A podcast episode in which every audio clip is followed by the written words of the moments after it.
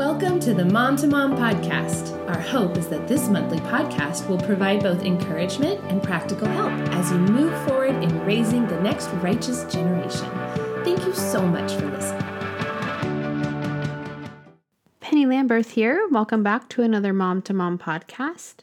If you haven't had a chance to listen to our October podcast, I suggest listening in on that one because today's podcast is part 2 of our interview with Deborah Bullock. We will pick back up with her kids illustration, starting with the letter D for discipline. So I hope you all enjoy. Now we come to the topic of discipline. The D in the acrostic is discipline. And I must say that that was the hardest part for me as a new mom. I really was afraid of, disciplining my children in the wrong way. So what are some things that you would have to say about discipline? Okay, well, I would have to say I agree with you. I think it's definitely was my very least favorite thing. But yet, with you, because it was necessary, yes. but just least favorite, it was kind of like one of my least favorite activities to do with the toddler, whether it was my own or my grandkids. Let's just assume they were perfect in every way except this one, but I definitely had a number of experiences trying to put a rebellious toddler into a car seat. And that was probably one of my least favorite activities. And I have to confess that sometimes this little thought would come into my head, maybe I won't just buckle all these belts and stuff this time. They're very, they're not easy either, getting all of them clicked in. Maybe it'll be fine. I mean, we're going a short distance. Now, I never gave in to that temptation, but it was definitely a tempting thought. The thing that helped me in those times, okay, what is my goal? Mm-hmm. Is my main goal a peaceful and stress-free drive? Though I would really like to have that. Those are few and far between, often when the kids are really little. Or is it the long-term result of finishing this trip, however long or short, with the kids healthy, safe, and whole. And that is the thing which that same thought, just in discipline in other areas, the Bible in places where it talks about discipline, it's always in conjunction with the long-term goal. It says, if you love your child, you will discipline them, because that is a very important step in them learning to be effective adults, successful in the important ways. Successful adults have good relationships with others. And so that, me just asking, okay, what's God's goal? What does my goal need to be right now? It's their long-term benefit. One of the things that helped me in thinking about discipline was not just, oh no, I may need to discipline, but wow, how can I head it off? How can I minimize the need for it? And there are several ways that I found to do that. One especially with really young kids, is just monitoring their physical needs for hunger and thirst, also another thing that tends to kind of set things off that we can minimize is, am I confusing them by being inconsistent in maintaining the boundaries that I've set? And kind of following on the heels of that, have I set some unnecessary boundaries? And so with when Jessica was little and then did similar type things when the others were, you know, she loved being with me in the kitchen, and so she saw me getting out bowls, stirring things, using these various containers, and so she would want to start pulling them out of the cabinets. And this was before there weren't quite as easy ways to lock cabinet doors and unlock them, and so we just made one of the bottom cabinet areas her cabinet, and there were just like Tupperware and things in there. So while I was working in the kitchen, she could get in there and she could do stuff with containers.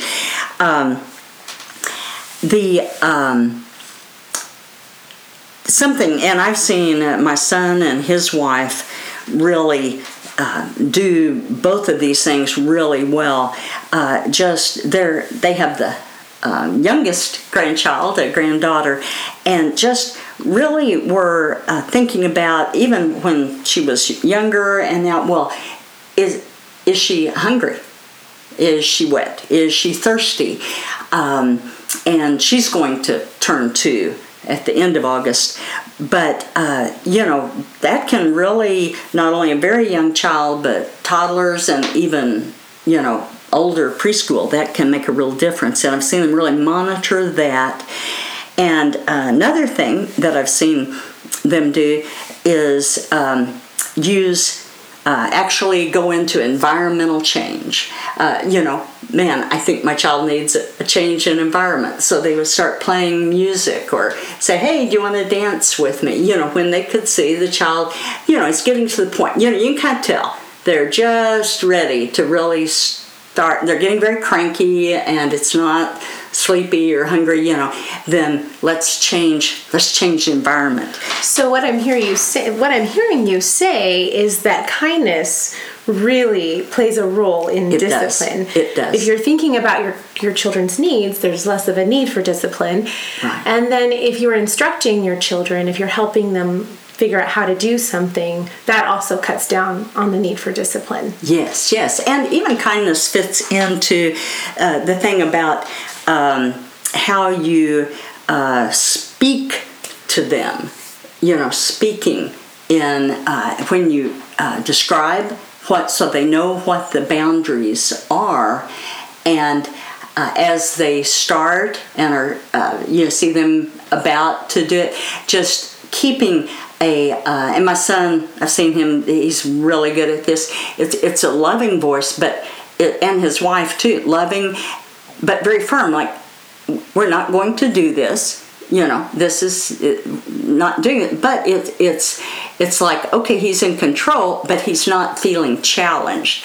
We are going to not do this, but I love you. Hey, yeah, let's. And then you can move if you want to change the environment or get them interested in something else. And that kind of fits into the idea of make sure, you know, their emotional tank. You want to make sure their physical tank is full, but their emotional one. And thinking about, do they need a hug? Do they need, you just say, hey, tell me what you're feeling right now. Or do they need you to play with them?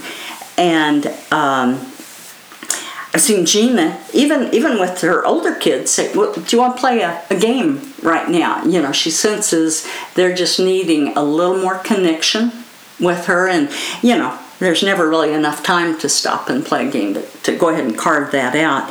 And then, again, kind of related to that is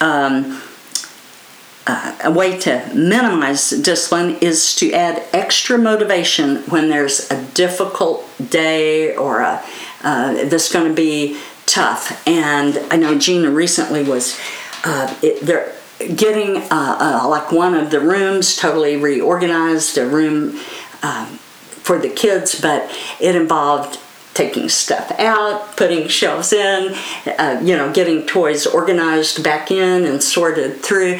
And so she involved the kids in it, in them doing that, but she knew that was going to be several hours of work. Mm-hmm. And so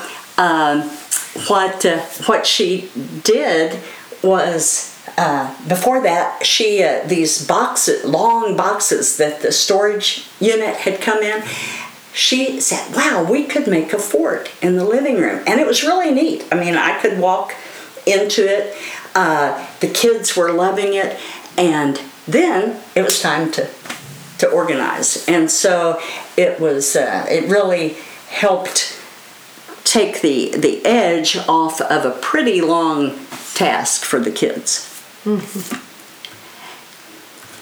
And so anyhow, there's ways to minimize the need for discipline. Well, what about when there is a need for discipline and we've done all we can to minimize the need, but it is inevitable. They need to be disciplined. Yes. Well, I think one of the questions that is, you think, oh, they need to be disciplined, but to be aware there's different types of discipline and what those are, because you want to use the type of discipline that's both suited to the crime, to how severe the misbehavior is, and that's suited to your child, what is effective with them. Like there's basically 5 types of discipline. There's natural consequences. Natural consequences are, you tell them, okay, don't get into the rose bushes, you know, hey, these will hurt, and they decide they want to touch a rose, and they get their hand pricked. You could grab them at the last minute, but it's probably going to be worth it to let them grab that rose, and they probably won't play in the roses again. So sometimes just if you do this, this is physically what's going to happen, and making the decision, this might be helpful for them. There's logical consequences, and that's like they're fighting over a toy. Well, we're just going to, if you all continue to fight over this, I'm going to take it away. They fight, you take it away. They will think twice the next time about doing it. Another is a reprimand, and that's just having a really serious heart-to-heart talk with the child and telling them where this type of behavior is going to lead and how you love them and you don't want that to happen to them. Again, this, you know, some children respond really well to this. Some don't. Mm-hmm. But that is... and it's a good thing, definitely, to try a lot of times in situations first. Another type is withdrawal. Okay, it may not logically connect to what's going on, but you withdraw privilege or something. And with all these, you need to let them know if, you know, these are the behaviors that will result in, you know, certain consequences. And then there's physical discipline. Now, what I did, because Harold and I would talk, and we would talk about, well, what kinds of things do we think are really severe, what are not, and we would just look at what Scripture seemed to say, this is really not a good thing, you know, this type of behavior in the child is heading toward this, and one of them was just really outright rebellion. God says that is really serious. So we figured out what types of behavior would receive what types of discipline, and I actually posted it on a wall, and then I could let the child see it. I mean, most of them couldn't read as much at that time, but you know, I could go over. But that was helpful for it helped me to we are going to discipline in whatever way. This is something, and then we just tried to make not too many things that we were going to discipline about. And the thing with no matter what form of discipline related to the kindness, like you said, it is so important to do it with empathy. You know, honey, I struggled with this when I was young. I realized you were tempted to it. You know, and I've been tempted with the same thing, either as an adult or, you know, whatever it is, or as a child I did. And explain again why I am going to discipline you. Because, you know, God says this is important and it will affect who you become as an adult. So no matter what form of discipline, it's important to kind of like sandwich it with this love and empathy, both before you discipline and at the end. And what we saw was, I mean, the kids obviously didn't like whatever form, you know, of discipline. We didn't like administering any of the forms. But it didn't end up with just really resentment toward us on their part. And that's when I think the tone of voice is so important, because if you, when they do something wrong, you just respond with harsh words and anger, all you're doing is giving them an example of how, you know, they did something I didn't like and I was angry or harsh. They say, oh, well, Mom does that. When she does something I don't like, I'll just be angry and harsh too. That is so helpful to remember that when we discipline out of love, that really is it's more effective. And then also that we have tools, that there's not just one form of discipline. Deborah, what about the wheels on the mom van? Well, you know, sometimes I don't really think very much about the wheels on the car, whatever vehicle I'm driving. The main times I've thought about the wheels were when I would go out all ready to go somewhere and the tire was flat or just way too low. Now that's a real bummer right there. But what's really bad is if you have got three kids all strapped in and ready to go, and they're very excited about where you're going to go. And then you look and say, change of plans. Yes, I've been there. The wheels, though they're not the part I noticed about the car, they are very, very important in parenting too. And they represent, the back wheels represent example, our example that we're setting for the kids. And the front wheels represent our explanation of what the back wheels are doing, what we're exempling, why we're doing what we're doing. So it's kind of the what and why. In a rear wheel driven vehicle, which most cars are, it's actually the back wheels that get the car moving, that start the forward momentum, that the power goes from the engine through. The front wheels, though, direct where that power is taking things. So that's kind of how it is with the example and explanation. And, you know, it was, I think it's actually probably the most basic way parents just train their kids, like how to eat with the spoon. Mm-hmm. You know, I don't know. You may know of someone, a mom, who's taught their child to eat with the spoon by reading them a book on how to use it. And someone may write one. I don't know. There's a lot of kids' books out there. But, you know, the child generally sees, oh, man, look, they are doing this with this thing in their hand, and they're getting, it looks like yummy things to eat. I want to do that. And that's how kids pick up so many things from us. They see us do it, and if they're learning how to eat with a spoon, usually we don't just hand them a spoon and not tell them anything else. We have to show them a little more clearly, explain how to use it, and just so many things as we're training our kids. But the temptation is to get so caught up in all the skills that we need to teach our kids that we forget, wow, that's the way they're also going to catch what's, you know, God says it's important, training them in learning from His instruction book how to live.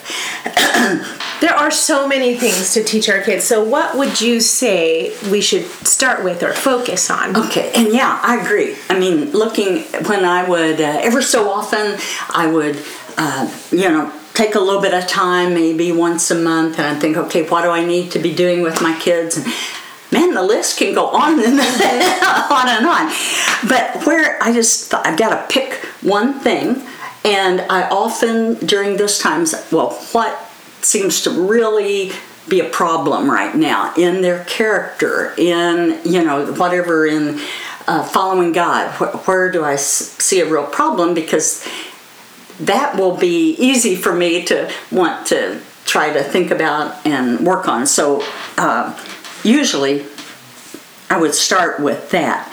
And I would think, let's see, Nick, can you name one? What's an area, let's see, that often is...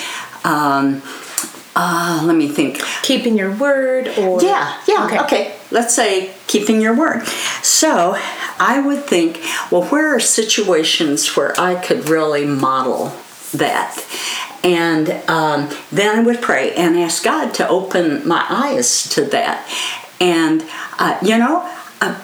me being me, a person who's not perfect, God being who He is and faithful, it was not hard to suddenly go through the day and realize, oh yeah, I had told them I would do this, but then something more, convenient or something came up, and so I would just turn to Him, and so I often realized I'd exampled the wrong thing, and I would... tell them, I really blew it right there. God is faithful to us. We can trust God. What He tells us He'll do, He will. And He wants us to model that. So would you forgive me? And then if I could correct it and say, okay, we'll go ahead and do now what I told you we would do. On the other hand, I would look for opportunities where I hadn't blown it. Sometimes I'm harder. But where could I do that? And so I would just think, do I need to make a promise to them? Is there a promise? Maybe my husband asked me to do something that morning. And I said, sure. And so then I just asked God to have my radar going. And so then I would tell the kids, kids, Harold asked me to do this today. I'm going to write down, but I want, God tells us, to do what we say we'll do. So would you pray with me? Let's pray right now. And that God will help me remember, and I can do it, because, I could easily get other thoughts going. And maybe even I'd had a thought just then. It's important to model our the wrong thoughts or the right thoughts, not just I'm going to example my actions, but I'm going to let you into my head. I mean, a little bit. If they totally got into my head, they would, wow, there's a lot of crazy in there. But model what's appropriate, and tell them, like right now, what He's asked me to do, I think it's too hard. I've got too many things to do. How am I going to squeeze this in? So would you pray with me? And then I might pray a scripture. I had been learning on that, Lord God, there is... You have made the heaven and the earth. There's nothing you can't do, and you can help me now, so help me. So I would model the thing I was supposed to do, what was true. I would model, if possible, the thought that was trying to prevent me. I would also maybe ask them to remind me to help me remember to do it. And, at times I've asked them, when I was working on something else, maybe remind me to be kind. I'm working on this or something. I tell you, kids are such a good reminder. When you ask them to remind you to do something, they rise to the challenge. So, Mommy, when are we going to go do that thing that, Daddy asked you to do? So it's better than setting an alarm on your phone, They'll remind you.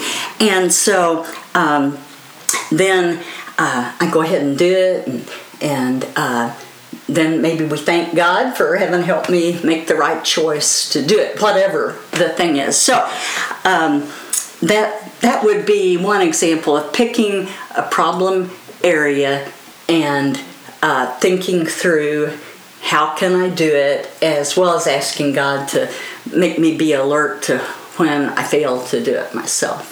So what I hear you saying is that even when we blow it, we can take the opportunity and use it to train our children.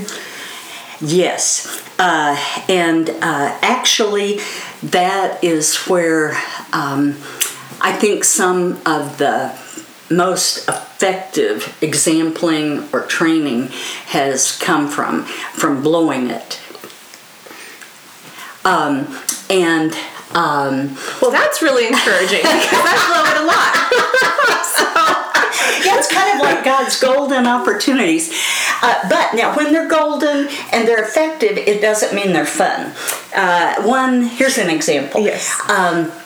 When my middle daughter, Gina, was, 13, 14, somewhere in there, she happened to be kind of in the kitchen area with me, and I got a phone call. It was from one of the women in our church, and she was saying, I think some woman had a baby or was sick or something, and I'm calling several different people to see if we can provide some meals for a few days for them. Would you be available to, one of the next couple of days?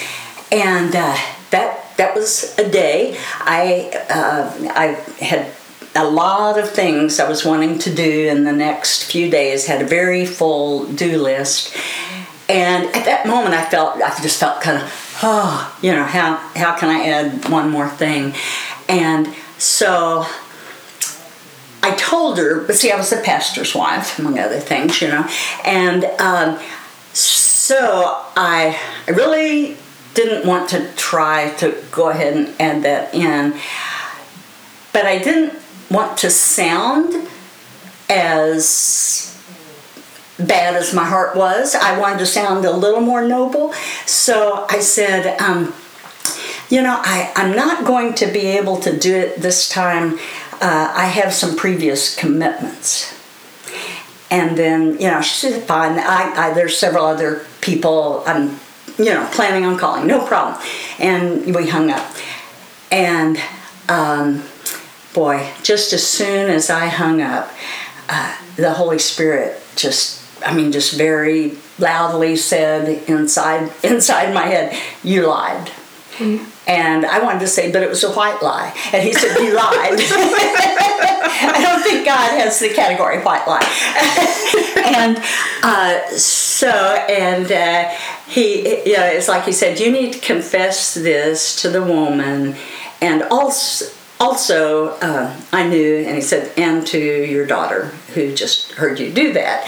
And so, when you've confessed something like that, you're just kind of inside. You think, oh, this is terrible. I don't want to do this.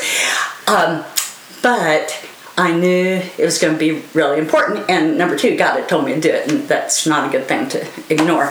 So I told Gina, because my husband and I had made a practice, if we, really violated something God had told us to do right in front of our kids, and they had witnessed, to go ahead and ask their forgiveness for setting a wrong example. So I told Gina what I'd done and asked her forgiveness, and then I called the woman, and I told her what I said. I said, God just showed me I had lied. Really, at heart, I did have another commitment, but that was to me, to what the things I was feeling like I needed, or wanted to get done. And so I asked her forgiveness, and it was fine. She said, yeah, actually, the next person I called was able to do it, but I had missed the opportunity, to serve. But God took that and really used it in my daughter's life. And as I thought about it later, I thought, that was actually not that it was great that I lied, but God turned it into a golden opportunity because, when our kids are young and we say, there's a little toddler, and we say, did you eat some of those cookies I said were for after dinner? And and they turn around and there's chocolate and crumbs all over their face, and they say, no. You know, it's easy to tell if they're telling the truth. But man, when our kids get to be teenagers, they aren't around us good portions of the time. They're very smart. They know not to say no with chocolate on their mouth. They, you know, they can figure out how to say things in a way that we don't know. And God and Gina had told me about how some different things had really helped her in moments when she was tempted, you know, to do, you know, integrity was on the line, and God really helped her choose the right thing. It is the little things. I have found that when I'm trying to change something, that my kids can keep me accountable, and I can just confess even the little things. Like if I'm working on a tone, right? Yeah. If I confess that, then I am really careful about the example that I'm setting for my kids. So that really does help. Yeah, and it is big or little. I have found that they do listen when you confess things. Yes, they listen best. They were so gracious. It's really an opportunity to show grace. Oh, right. And to model grace with each other. Yeah. Do you have a list of things that just kind of like a list that you worked from? Yes. Again, just like at the first, in coming up with from the Bible what are the big principles God wants, also started working on, what are the big things that are just repeated over and over and over in Scripture. So I had a list of about 10 things, talked with my husband and I talked together, these are biggies with God. He says these are important to experiencing that full life. I don't know that I remember them all exactly off the top of my head, but I know loving others, doing things like being kind, sharing, giving, generosity, helping, loving others. Loving and honoring God, which you said is really shown as we obey Him. So obeying God, and then obeying parents and other authorities that He puts in our life, being teachable, integrity, and then enduring, persevering, being a hard worker. Those were and enduring through trials and difficulties. Those were some, and so not only would I think about exempling if there was really an area I saw in my child's life that I needed to, but just in my head as time would go along, I asked God to just kind of keep some of those big things in my head and alert me to opportunities to make the right choices, to tell them what I was doing, and where appropriate, involve them in praying for me as maybe I would go to do it. And then the other thing that, as far as explaining things, is kind of the after part. If you do it, maybe you were even making a choice to give some money maybe you had thought about using for yourself and give someone else, and then they tell you, wow, that was just at the right time, there was some situation I needed it, and then to share that, the good result. I don't know, Erica, if you've ever driven your car when, like, one of the tires wasn't flat, but one of them was just lower, the pressure was lower, and you're driving and something's kind of bump, bump, bump. It's kind of like the wheels on the van go bump, bump, bump. They go up and down, up and down. And that's kind of what happens when the explanation tire is all pumped up and working well, and the example one is not. And the thing is, kids notice, just like, that bumping up and down. And the older they get, the more they notice.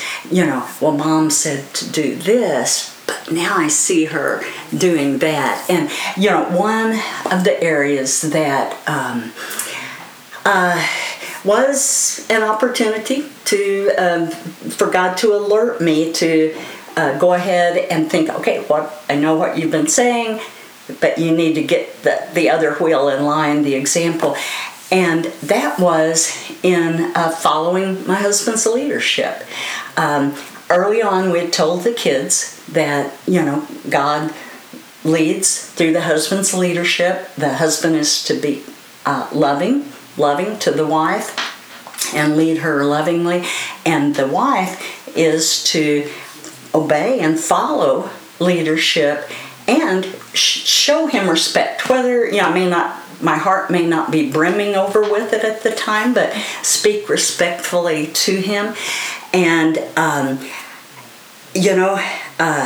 kids pick up on, and as they get older, they'll say, wow, you know, you're telling me about the scripture about children obey their parents, but I read in the Bible, and you had told me about wives following their husband's leadership and showing respect, and I don't think you did that just now. And so, even taking those opportunities, of where, okay, I've been saying this, but I see I have blown it, in the example, to ask their forgiveness and to ask God to help me keep those two in sync, because otherwise kids can grow up with the idea, okay, we read what the Bible says, but doesn't mean we necessarily do it. So I think it's the exempling and explaining is a great way to show them that God's Word is real and it really does work. Exempling and explaining can seem so difficult, and I sometimes feel really overwhelmed and discouraged. In fact, all of parenting can feel that way. How did you deal with the challenges in parenting? Well, sometimes when I was, in the midst of parenting, and I was going along, and boy, just it seemed like it was just so hard, and I was just pushing so hard, working so hard, and then I looked down, and I realized what the problem was. And I was trying to push the van all the way to the goal to help my kids get to the maturity that they needed, that God wanted to help them. I realized in my mind somehow I had switched to, okay, I've got to do this, and I've got to help them become responsible, loving, and it's all on me. And yet, that's why God provided the engine. Jesus came to earth. He entered our world. He showed us how all these qualities and approaches to life look like. He told us the way to do them. But the key thing was when he died on the cross and took the penalty for our sins, it made the way for us to actually experience and be able to do life the way God said is the way that leads to real happiness in life. And so God provided the power through Jesus' death and through giving us, actually, the Holy Spirit, his power within us to help so that we could do the parenting. But the key is getting into the seat and turning on the key and getting the engine started. And so the engine represents just the spiritual power that God makes available for parenting. And so that just in like the everyday problems, how many, I don't know even what would be a maximum number of problems a mom could face a day. How many times she could feel discouraged, of I blew it in this and I blew it in that. What I asked God to do at the first of the day was just, Lord, please give me the power to do. Please help me remember to ask you in prayer for the power. Keep me remembering to ask you for help when I face these situations. So when I'm feeling discouraged, what you're saying is I am relying on myself instead of relying on God's power. Yeah, yeah. Mm. Just go hop in the car and turn on the engine. And so prayer was just a real helpful thing. And one thing that helped, because, there's a real interaction between our thoughts and our emotions.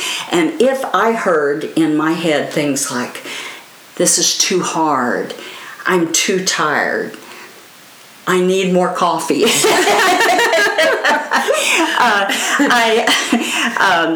I sometimes got more coffee, but I said, okay, I am too tired. And I am not wise enough to know how to handle this. And so, God, would you help me? Would you show me if I need wisdom, what to do right now? Give it to me. I'm all the things I could think of, and the situations were all that I could think of. It's too big of a task. But I could ask God for the power. So that was a real help with the everyday things. Discouragement. Well, what about the really big trials in life? How did you go to God for power in those situations? Okay, well, there have been various, problems come in all sizes, and we've received packages of all sizes. Yes. But probably the biggest one was when our second daughter, Natalie, was about 6 months old, and she suddenly became ill, was admitted to the hospital, and they had diagnosed a very serious form of meningitis, one that the vaccine had not yet been invented for. And so this infection spread rapidly through her body, and for 10 days she was in ICU. And as we walked through those 10 days, and generally the prognosis would get a little more severe and a little more severe of the outcome, and definitely death was a real possibility even from early on. Many people were praying for us, and we were praying, and I was just amazed, because to see a baby deteriorating in front of your eyes, and to hear even if she survived, the quality of life that there might be. One of the verses that God used to really help me, as well as all the prayer from people, was, and a verse I clung to, was that, God, I know you work all things together for good for those who are fitting into your plans. And so, though neither outcome looks good, I know somehow you're going to work all of this together for good. And so as the evening of that 10th night, as all the monitors, the little faint lines that go up and down were just getting lower and lower, and then went flat, Harold and I knelt down and prayed after she died, and just committed that we were going to go ahead and follow him no matter what, that we trusted he would work good through it. Now, I those days, and especially the days after, were not easy days. There was not a lack of emotion, mm-hmm. lack of crying, lack of grief, but God really helped. He just gave that hope and trust in him that he was going to work good. And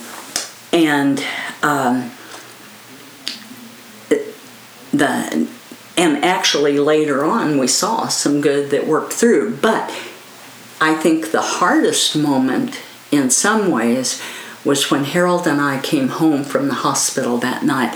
Our oldest daughter, Jessica, was 5 at the time, and grandparents had come to be with her because Natalie's illness, with her age, she couldn't be, in the room. She couldn't see her, so that she hadn't seen her for the 10 days she was in the hospital. We'd come home and, tell her, about Natalie. And so Jessica had really helped with Natalie a lot. She had helped diaper her and had just loved Natalie dearly. Well, so when we came down the stairs, came in the house, usually just one of us came in because the other would be at the hospital. We were, would rotate so that one of us could get a little bit of sleep. And so she said, "Why are you both here?" And when we told her, just that initial look of just grief and just her heart being wrenched. Oh my goodness, that pierced my heart right through. And so Harold and I, we talked before we came home, kind of what we were going to say, and we hugged her, and probably took about 30 minutes or more. Explained to her that Natalie was with Jesus and she was not in any pain, and she was in the most wonderful situation. And we had told Jessica some about heaven, before, just in past conversations. But Jessica, it didn't help. I mean, it helped zero. And she was, but how will she get diapers, and who's going to take care of her, and how will she eat, and all of this, and her explanations, she usually really listened, and but it just didn't, it was not helping. And so we helped her, and after she got to sleep, we helped her get to bed, and after she got to sleep, Harold and I came back down and we prayed, and we thought, man, this is such a huge wall. We don't know how to get through or over or around it. How do we help our daughter? It's like she's on one side, and we've said and done everything we can. And so we prayed and we said, God, we cannot see any way that we can help her. We don't know, but we know that your power is much more than we can even imagine, that you have all the power, and you have power not just to do physical things, but you can work in people's hearts. And so we just ask you, through a dream, through speaking to her, through somehow giving her understanding, please help her, understand. And so we went on to bed. The next morning we were up, and she, as we had walked with her up the stairs that night, it was tears and just grief, on her face. She came down, and she had a real cheerful look on her face, and I thought, oh my goodness. And so she came down, and she said, "Guess what, Mommy?" And Harold was in there too, probably. "Mommy, I had a dream last night." And so she started telling us about it. And so she said, I'd been worried about if Natalie was okay. Well, last night I had a dream, and it was like suddenly I was in heaven, and I saw Natalie there. And she was in a little yellow bouncy seat, and she was crying, and it seemed like she needed her diaper changed, but there was no one there to help her. And then it's like I saw Jesus walk up. I think she said, I don't know I saw his face, but I knew it was Jesus. I just knew it was Jesus. And he walked up, and he wasn't looking at me. He was just looking at Natalie. And he picked her up, and she stopped crying. And then he changed her diaper and her clothes, and she began smiling and laughing, and he bounced her on his knee. And I could tell he really, really loved her. He held her and hugged her. And then he took her to get a root beer. She said, yeah, they took her to get a root. Jessica loved root beer. So she said they were talking and laughing, and she was, then I realized she was like sitting in a chair and laughing and talking with him, and she hadn't really, talked or laughed before, but she was having fun with Jesus. And then she said it was like Jesus turned and looked at her, Jessica, who somehow was kind of up in heaven, and it was like he said, "Okay, you've seen enough." I said, and then I woke up. And as she was telling us, just the amazement and gratefulness to God in our hearts. In Ephesians 1:19-20, it's talking about God's power, and it says, "For God, God is able to do far more abundantly or immeasurably beyond measure anything we can ask or even dream." And when we prayed God would give her a dream, I don't know what we expected, but we didn't expect that great of a dream. That was, it was geared. The dream was geared to her level, root beer and all, And we couldn't have written the script for a dream, and God gave it, and it brought just such a change in her heart. Now she, like we, had tears as we put away toys and everything, but she still has remembered this dream now, and she definitely a grown adult, many years, and that was not just a dream for that moment for her.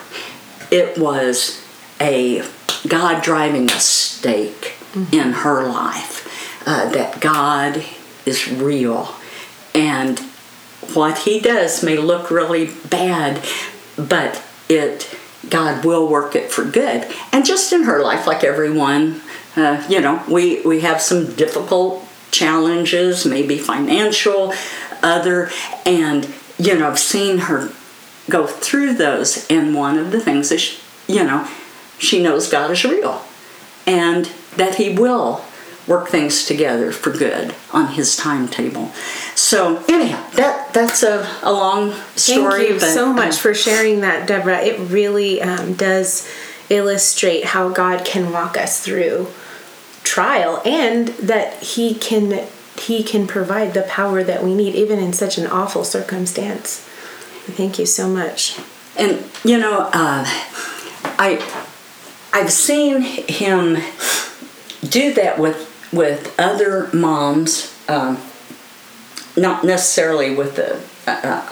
There have been other moms I know who lost a child late in pregnancy and different things, but with different things just in raising their kid, when they felt like they had come up against this huge wall that, how do we get through it?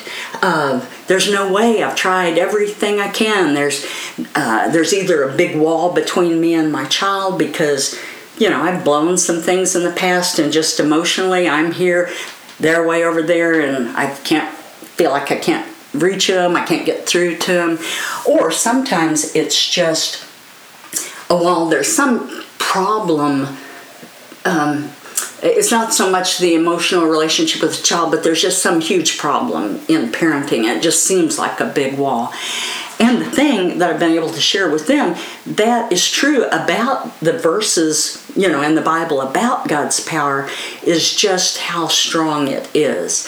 The verse that had the word, it's energia, in the Greek, when it's talking about God's power, that is also the one used in Scripture when it talks about God raising Jesus from the dead by His power to raise from the dead. That word, you know, when the New Testament was written, that was during the time in world history around the turn between BC and AD, mm-hmm. when cities had these really, really thick walls, and countries had developed these big siege engines that could actually break through the wall, you know, a thing that would swing and it would break through these walls. You think, oh, that's great.